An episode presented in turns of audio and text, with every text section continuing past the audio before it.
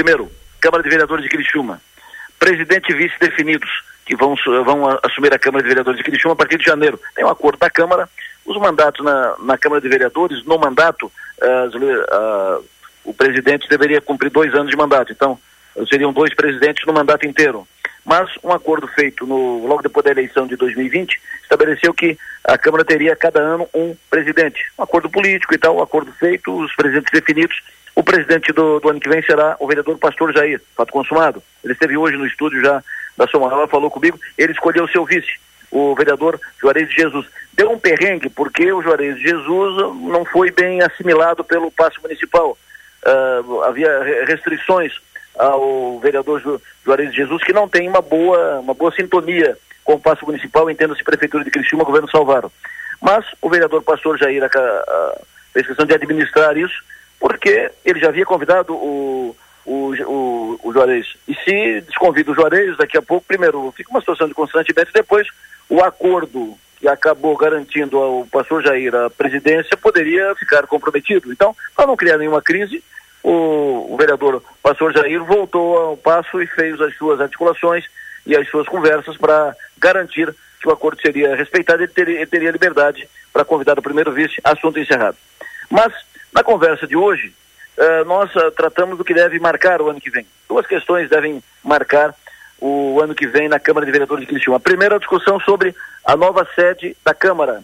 A intenção do vereador pastor Jair começar pelo menos a obra porque nos últimos mandatos é consenso de que a Câmara de Vereadores precisa de uma sede nova, onde está é, uma, é um espaço inadequado para ser Câmara de Vereadores, é um prédio comercial, a Câmara de atrapalha o prédio e não tem estrutura suficiente para cumprir as, as, as missões, para receber pessoas e para espaço para receber cadeirantes e assim por diante. Então, ali a Câmara passou do tempo.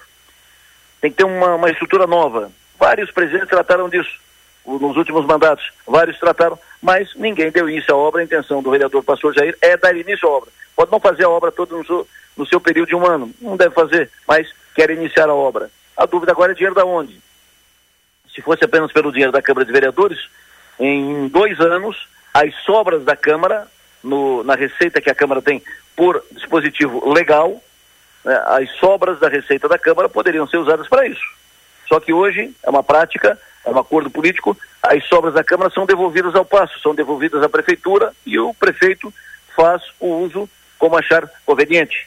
Então teria que quebrar esse acordo e a Câmara usar toda a sua receita para as suas finalidades e também para a obra. A, Câmara não pode destinar verba para investimento para uh, o hospital, para fazer escola, não pode. Isso é a função do executivo. Mas pode para aperfeiçoar a sua, a sua estrutura ou para a construção de um prédio. Legalmente pode. Então, tem que resolver isso. Tem um acordo com o prefeito, o prefeito não, quer, não, não vai querer abrir mão, tem que convencer o prefeito a pelo menos parte disso, parte das sobras. Por exemplo, uh, nessa semana a Câmara devolveu ao prefeito 15 milhões de reais, que são as sobras desse ano 2023.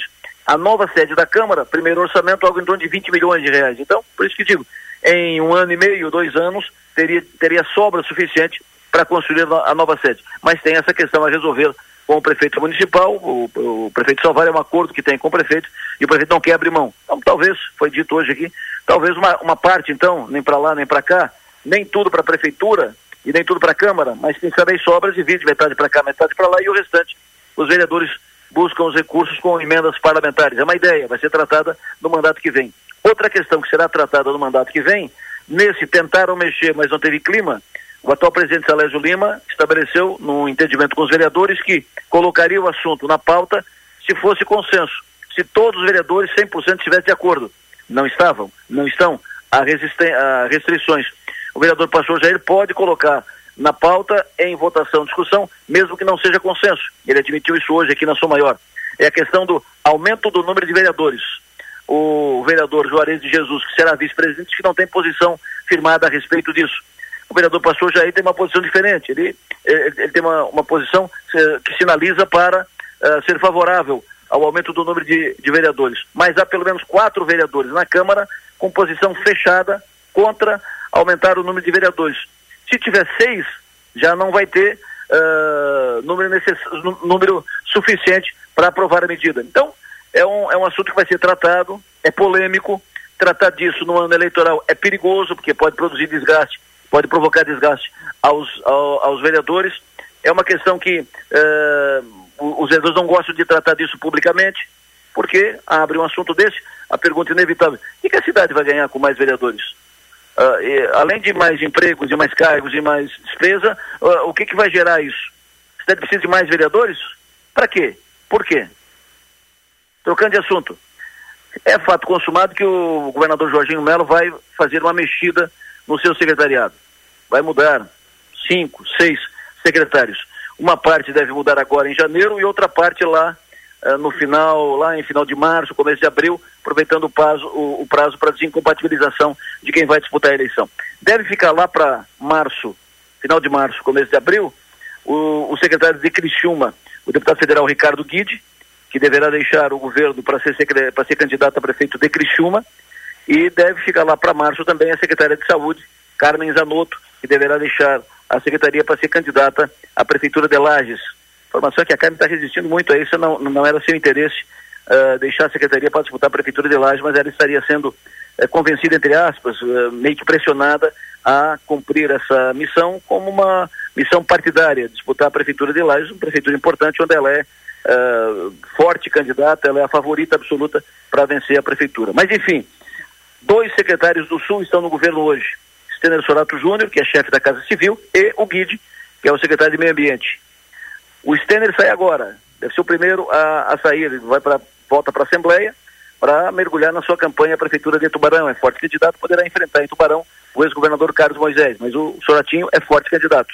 Uh, não está definido ainda uh, quem, quando sai, uh, quando sai, quem são os outros secretários que vão sair agora nessa primeira leva. Mas o Soratinho sai, assume Felipe Melo, filho do governador Jorginho Melo, que será o grande articulador político do governo. Já faz isso nos bastidores, de forma mais discreta. Agora, ofi oficial e formalmente será o articulador do governo, com a Assembleia, com outros políticos, com outros poderes.